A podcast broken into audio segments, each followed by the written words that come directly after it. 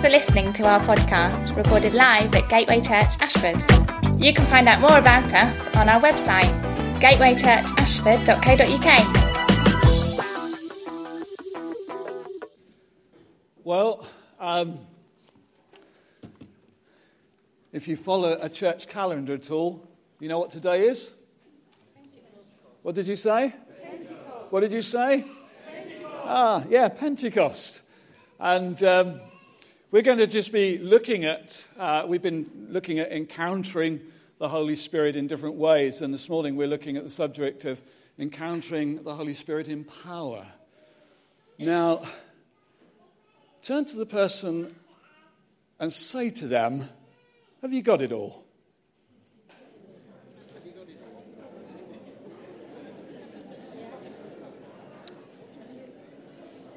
A very famous preacher a number of years ago said to another generation, he said, If you've got it all, then where is it?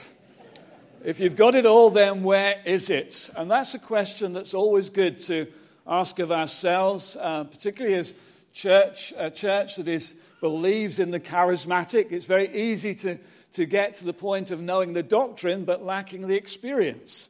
Or if we have known something of the experience, to perhaps enter into a dry season and not know how to come out of it and just surrender to that as our norm for the time. And I want you to turn in your Bible because I think it would be really good to just read the story of Pentecost uh, from the beginning and, and, just hear it. It's one of those stories that um, every time I read it, it never ceases to amaze me. And I have read it, I don't know how many times.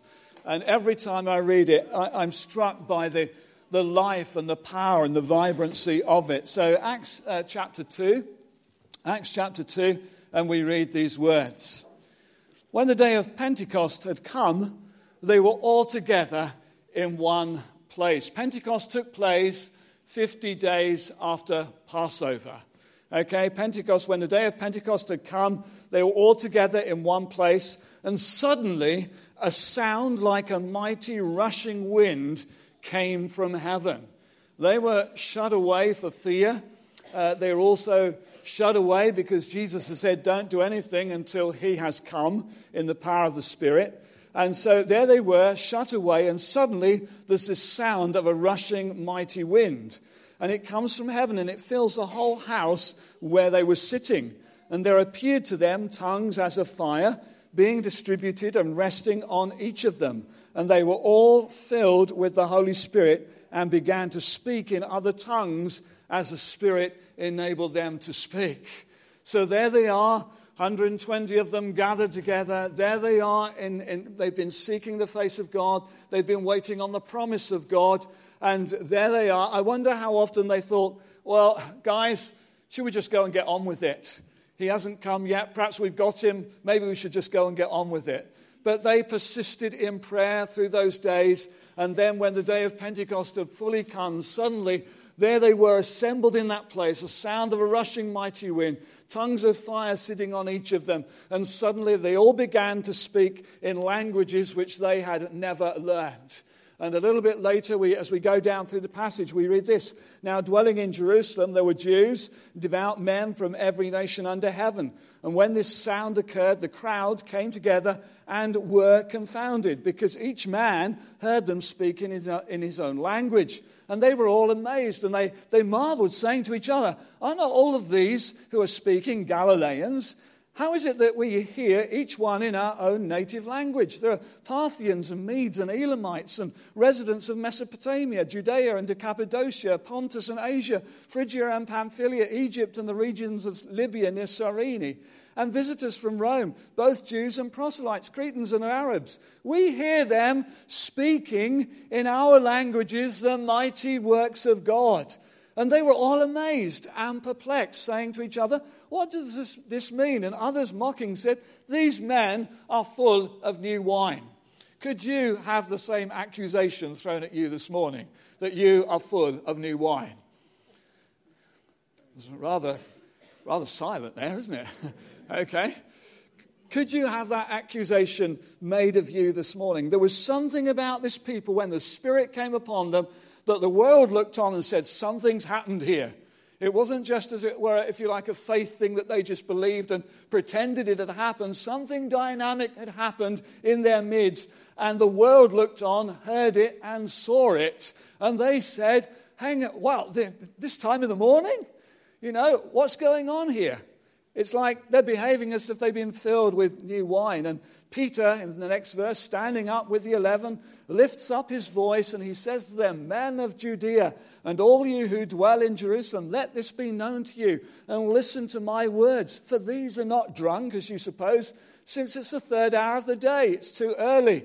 But this is what was spoken by the prophet Joel. In the last days it shall be, says God, that I will pour out my spirit on all flesh. Your sons and your daughters shall prophesy. Your young men shall see visions. Your old men shall dream dreams. And even on my men servants and my uh, maid servants, I will pour out my spirit in those days, and they shall prophesy. And I will show wonders in heaven above, signs on the earth below, blood, fire, vapor of smoke. The sun shall be turned into darkness and the moon into blood before the great and glorious day of the Lord comes. And whoever calls on the name of the Lord shall be saved. So, this outpouring of the Spirit has an impact upon the people of God, that they might have an impact upon the world, that the gospel might go out and people be saved. That is why the Spirit was given. But there's some wonderful words there, isn't it? I love you know, I, I, I love thinking about God. I, I love thinking about Him as Father, Son, and Holy Spirit. I love thinking about God as, as one in three persons, very real persons, very dynamic persons. I love thinking about that. And then I read words like pour out, and I think, how is God poured out? And I say that because I, I want to suggest to you that some of our problems sometimes is with language. How do we comprehend God as a person suddenly being poured out and a bit later in the Acts of the Apostles falling upon people? Because you kind of like, you want to box, you want, we, we want to box things so that we understand God in nice, neat, wonderful ways so that we know what the package is.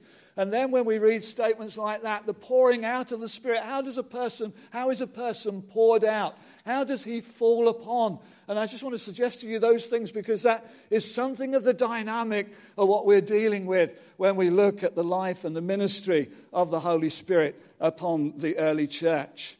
So, the dynamic of the early church was this it was its experience of the presence and the power of the Holy Spirit. A quick glance over the book of the Acts, and you can't help but realize it. It is indeed a powerful book that is inspired and generated by the Holy Spirit. The Spirit comes upon ordinary people. This is the shock for the, the people who are looking in from the outside. Galileans? Who are they? Speaking in other languages? They don't do that kind of thing. And yet God has come upon them, and there they are, speaking in other languages. Ordinary people, they're filled, they're energized, and as a result, um, people are saved, churches are planted, and that the known world is turned upside down or put the right way up. Because as you read the, the book of Acts, you, you find this happening that these ordinary people, suddenly clothed with power from on high, are going out into the world and doing extraordinary things. His presence made their worship intimate, powerful, and engaging. It made their prayers a powerful weapon, and it made them, their witness, a force to be reckoned with, both in word and in deed, as they went out and they proclaimed the gospel, as they went out and healed the sick and cast out demons. It was a mighty force indeed. And, you know, the promise was there right from the beginning. And you, right back at the very beginning, in the early days of the Old Testament, we get some hints of some things to come. In the Old Testament, the anointing was particularly that which belonged to the kings and the priests and the prophets. But as early as Exodus, you, you find Moses in a situation where he gathered a particular group of people and, and, and the Spirit comes upon them. And then there's two haven't managed to get to the meeting, and the Spirit has come upon them outside of the meeting, and, and they're starting to prophesy. And someone comes to Moses and says, uh, You know, this isn't right. You know, there, there are two people who are not in the meeting out there, and they're prophesying. And his response is, He says, Would to God that all the Lord's people were prophets. And I've often thought of that as a prophetic statement in, in, itself that Moses saw something in God about the nature of the Spirit coming upon people and the release of the Spirit through people, bringing the prophetic words. And of course, as you move through the Old Testament, you think of Ezekiel, where he talks of the Spirit coming and a, a, new heart being put into people. You think particularly of the book of Joel, which Peter has just quoted about in the last days, the Spirit will be poured out on all flesh. Your sons and your daughters will prophesy. The old men and the, the young men, there would be dreams and there would be dr- visions. The, the women folk as well. And, and so you got this sense of the expanding dynamic of the purposes of God in the gift of the Holy Spirit. In the New Testament, we find John the Baptist. John the Baptist uh, tells everybody that he's not the one. They think he's kind of an amazing guy walking around uh, clothed in strange ways and preaching a powerful message and, and baptizing pers- people, but he's saying, I am not the one. He says, There's one coming after me, and he will baptize you with the Holy Spirit and fire. He will baptize you in the Holy Spirit and fire. Luke 3 and verse 16. In John's Gospel and chapter 7, verses 38 37 to 39, we see Jesus uh, saying, If anybody is thirsty, let him come to me and drink, for out of his innermost being will flow rivers of living water. So Jesus made an astounding promise that whoever was thirsty could come to him and come in their thirst, and, and he would uh, cause a river to flow out of him. And he says that this river would be the Holy Spirit. Let me ask you this morning have you got that river in you? And is the river flowing this morning? Is the river flowing? Jesus, of course, uh, before he, he left planet Earth, he taught the disciples because they were concerned that he was going to leave them on their own and they were going to have to get on with it. And he said, No, I'm not going to leave you on your own. He said, I'm going to send one just like myself a helper to be with you, a counselor, an advocate, an assistant, one to stand by, with, by you and help you and teach you and enable you.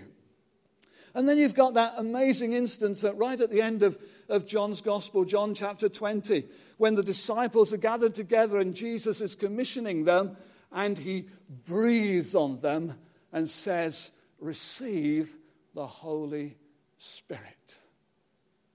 Receive the Holy Spirit. Hold on to that for a minute. Hold on to that for a minute. And then in Luke's Gospel, we read these words Jesus is about to depart, and there they were. He's about to go. And he commissions them to go into all the world and preach the gospel. But he says this He says, don't do anything yet. He says, tarry in Jerusalem until you are endued or clothed with power from on high. There's an important point to note there. You know, we love the word in this church. And we believe in the importance of preaching, of expounding the word, of opening it up. But you know, the word is not everything, and I don't mean that in the wrong way. We need word and spirit. We need spirit and word. And I want you to think about it in this way just for a moment. You see, these disciples had the best teacher anyone could have had.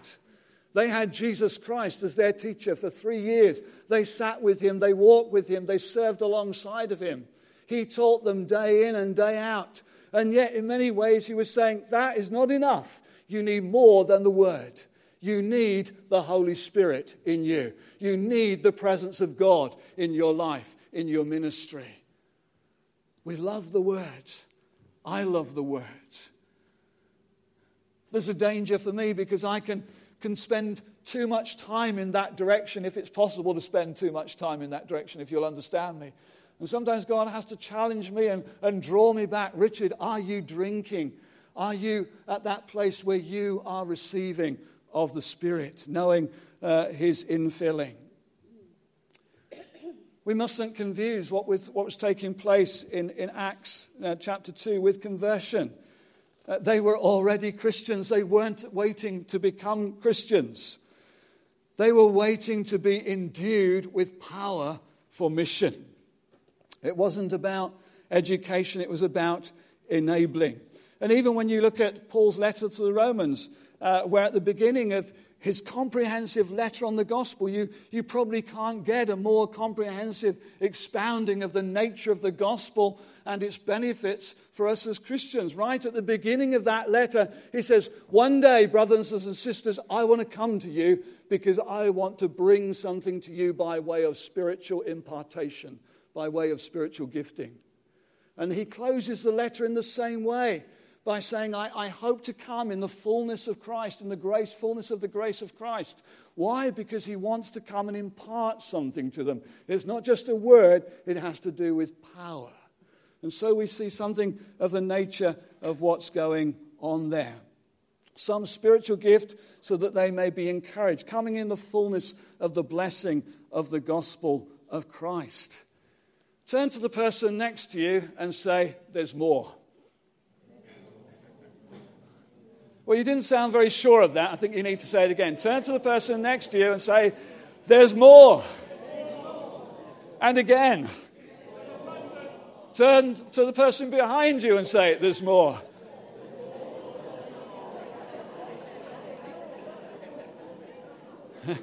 you see, we love the Word. We love the grace of God. We love the gospel of Jesus Christ. And Sometimes there's a tendency to say, well, surely if I have Christ, I have everything. So why do I need to be filled with the Holy Spirit? Why do I need to have to be filled with the Holy Spirit? The fact is that in Scripture there is a very real sense that we do have everything in Christ, and yet, and yet, brothers and sisters, there is a sense that there is more. There is more. Wherever you are at at the moment, there's more. Wherever you're at at the moment, there is more. Don't let the devil tell you to settle where you are. Amen? Amen? Don't let the devil tell you to settle where you are. There's more. There's more for every one of us. And that's the wonder of this great realm of being baptized in the Holy Spirit and continual fillings of the Holy Spirit. There is more. Hallelujah. Does it undermine the finished work of Christ to say there's more? A thousand times? No. It's what he died for. It's what he purchased through the shedding of his blood. This wonderful fullness of the blessing of God. Jesus died not only for our salvation, but for our empowerment and gifting. They too are benefits of the cross. Not something else, not something extra. They're part and parcel of it all. There is more. Just a quick run through then. So we've had a quick look at Pentecost. And we've seen there that these disciples, and let's reference back, whom Jesus had already breathed on and said, Receive the Holy Spirit. They weren't empty words. Something happened in that room at that moment, and they received something of the Holy Spirit. And yet, somehow, not all of what God was promising them, because Jesus said, Tarry in Jerusalem until you're endued with power from on high. So, bear, bearing that in mind, I, I want you to see that there is more. So, Jesus breathed on them, said, Receive the Spirit. They received something. And yet he's saying, tarry in Jerusalem until you're endued with power from on high. There's more. And we'll see uh, more as we go through. You think of the, those who were at Samaria. So the gospel comes to Samaria, and we haven't got time to unpack all of these references, but the gospel comes to Samaria. They hear the gospel, they believe, but there's more. And ultimately, they, they receive the gift of the Holy Spirit. You can look that up in your own time in Acts chapter 8. Then you come to Cornelius' household. And we know how that Peter went there, uh, led by the Spirit of God, and to, to preach the gospel. And he goes there, this is Acts chapter 10, and he preaches uh, to this gathered community. And as he is preaching the gospel, right in front of him before he's got the time to give an altar call, before he's got time to say, Would you raise your hand? Would you, go, would you say a prayer? The Spirit is working right there in their midst, and suddenly he comes upon them. And they begin to speak in other tongues. And he says, This is just like what happened to us at Pentecost. This is the same thing.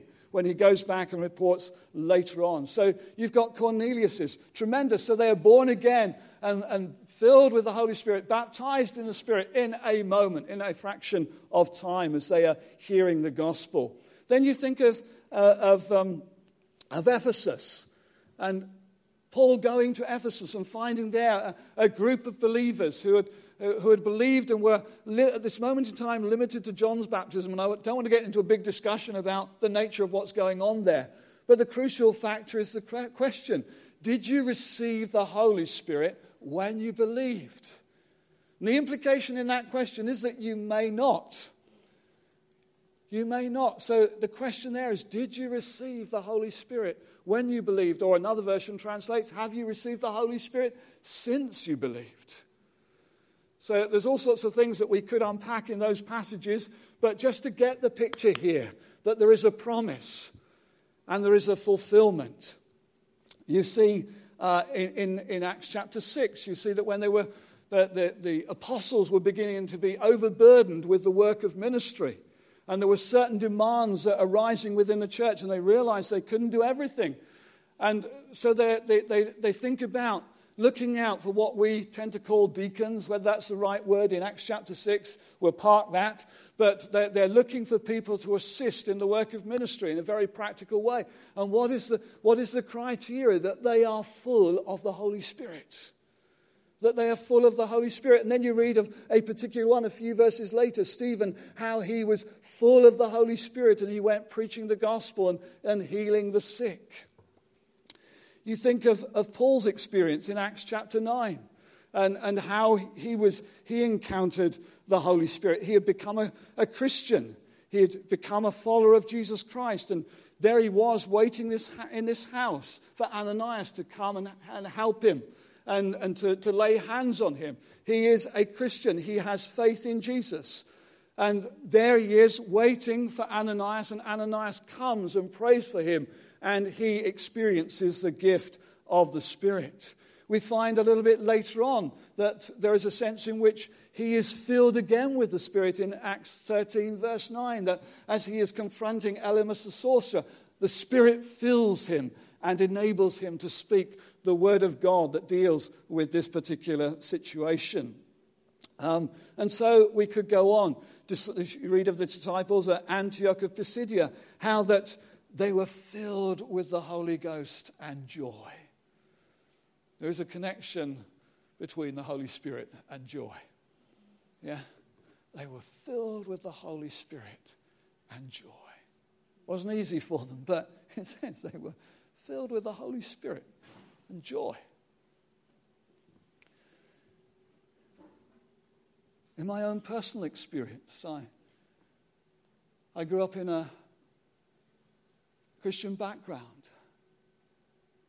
I came to faith in Jesus Christ. And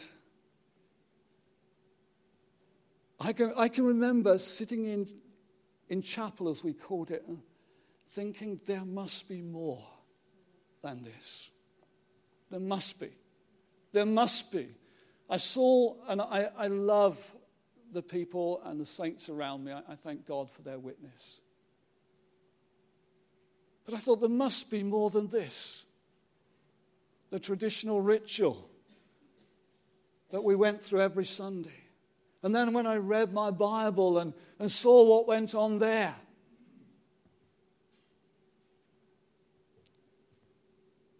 I remember reading the story many years later of John Wimber going to church and then saying to the, the pastor, ah, when's the stuff going to happen?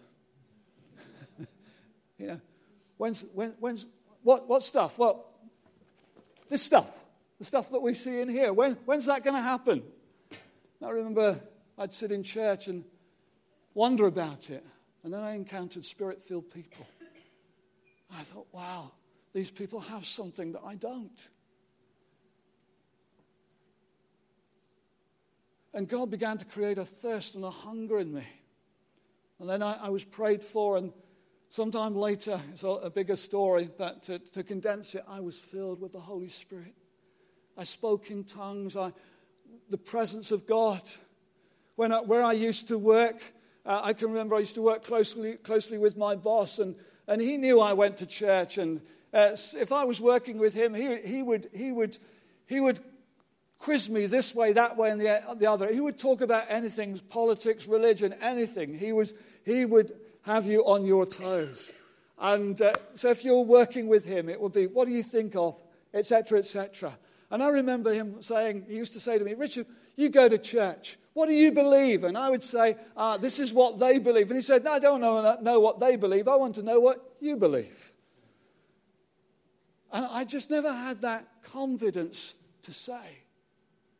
And then I got baptized in the Spirit. I couldn't wait for such a question. couldn't wait for such a question and had many conversations with him and his wife. And, uh, but yeah, you, you have to know what I was like prior to who I am today. I was the shyest person you could possibly get on planet Earth. I, I sat in church and waited for people to speak to me. I was so shy, I'd go bright red and do all that kind of stuff, you know. And, uh, but then God baptized me in the Spirit. And what a change. What a glorious change.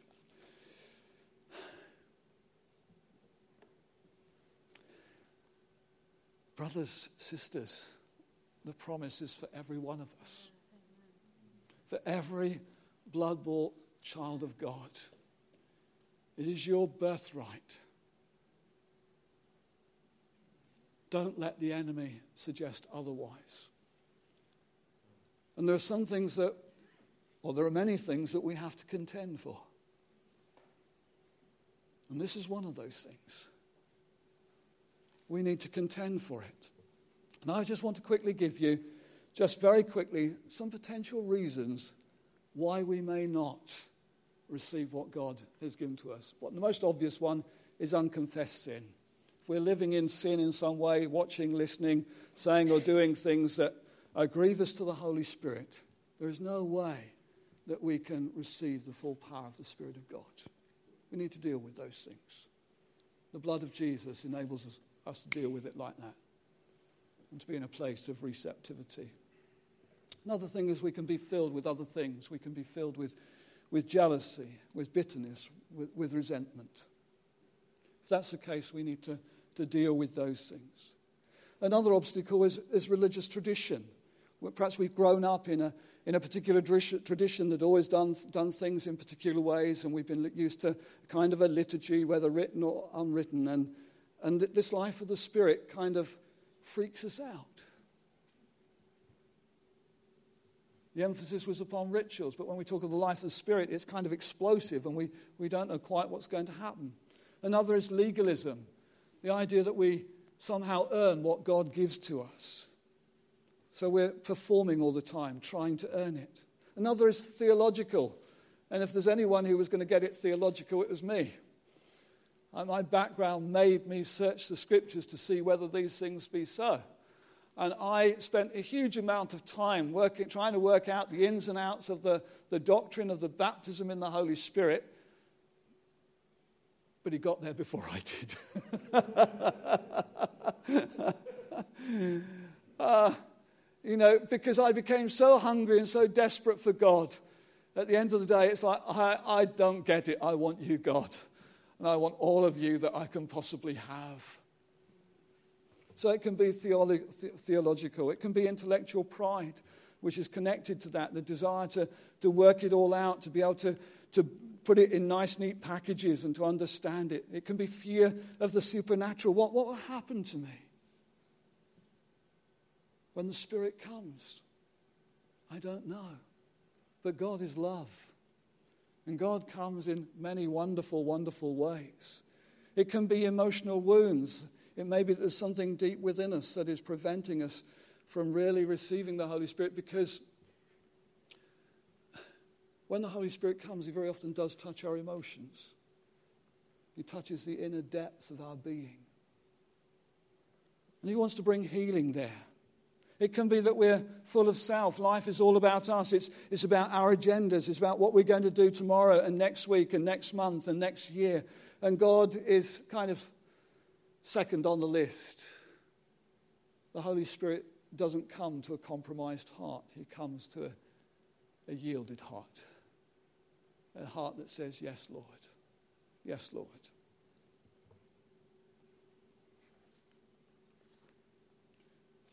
It can be that we're focusing on a particular experience. We're striving hard for tongues or to feel something in some way. And that, that's the problem because we're, we're striving for the, the evidence or the thing rather than God Himself. And just if that's you, I just want to encourage you to focus on God.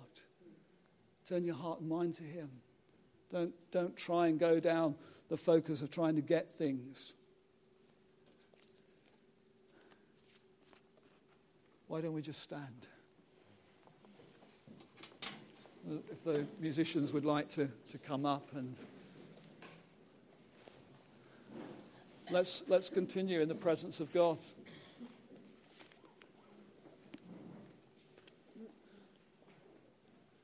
If any of those things speak to your situation in your heart, just begin to deal with them so that they don't block the flow of the river.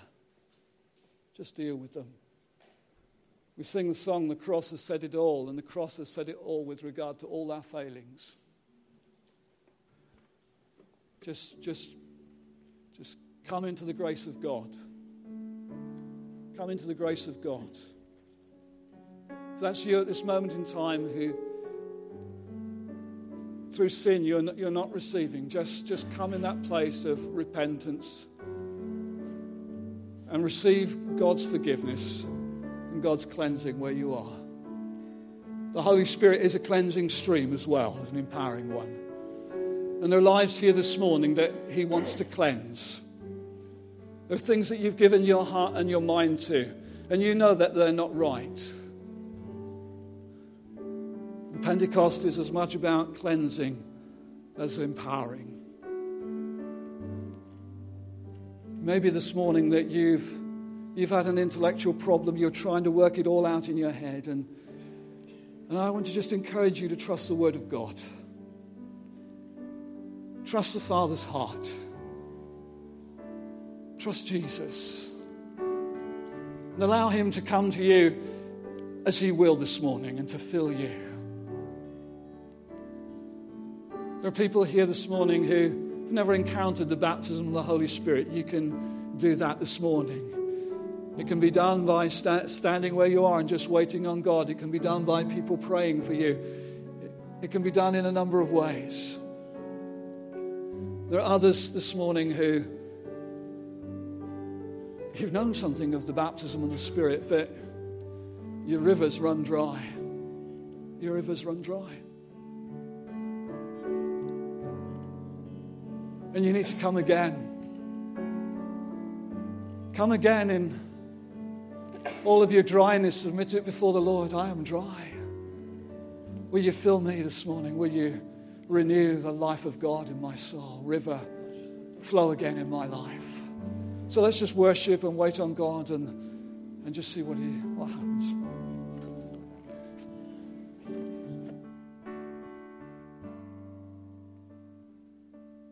Sing all who are thirsty. Oh.